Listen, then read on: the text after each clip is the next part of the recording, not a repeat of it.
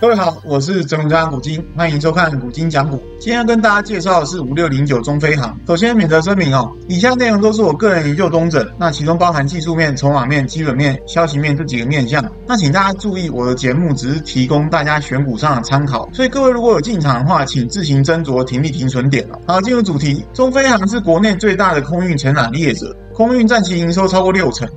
其余还包含了这个海运还有物流管理的部分。那简单来说，如果说旅行社是帮旅客安排机票、船票，那中非航就是帮货物安排机票和船票。那货运业的话，应该大家记忆犹新啊，像航海王二零二一年这个疫情风控之下，营运曾经创下历史高点，但是后来这个去年下半年呢，就开始快速降温到现在了。那比较特别的是说，今年上半年啊，即使说整个货运承揽业这个景气还不是太明朗的状况之下，中非航还是能够保有一定的这个获利能力啊 ，E P S 有四元的水准。那下半年目前根据这个公司的说法，展望也是非常乐观哦。我们来看一下这个《工商时报》的这个新闻哦。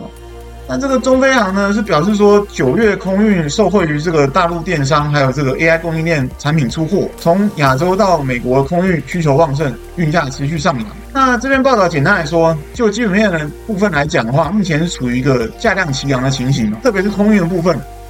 那下半年营运表现应该会比上半年好啦，那这两周就要公告第三季季报，应该是值得期待的。那另外就题材面的角度来说，中非航其实也算得上是一档隐形的 A I 概念股。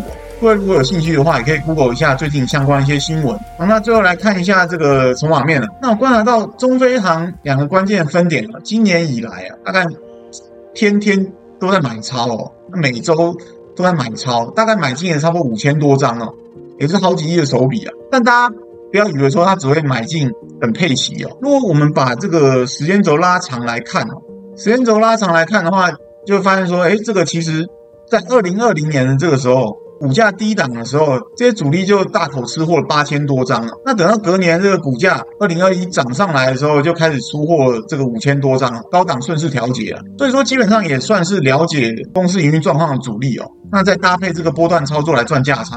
那所以说，如果有兴趣的投资朋友，也可以观察这些主力的这个进出哦，当做自己的这个操作参考。那以上就是我的研究性的分享，提供给大家参考。投资股市要用功，请你给我三分钟。我是哲伦专家古今，我们下次见。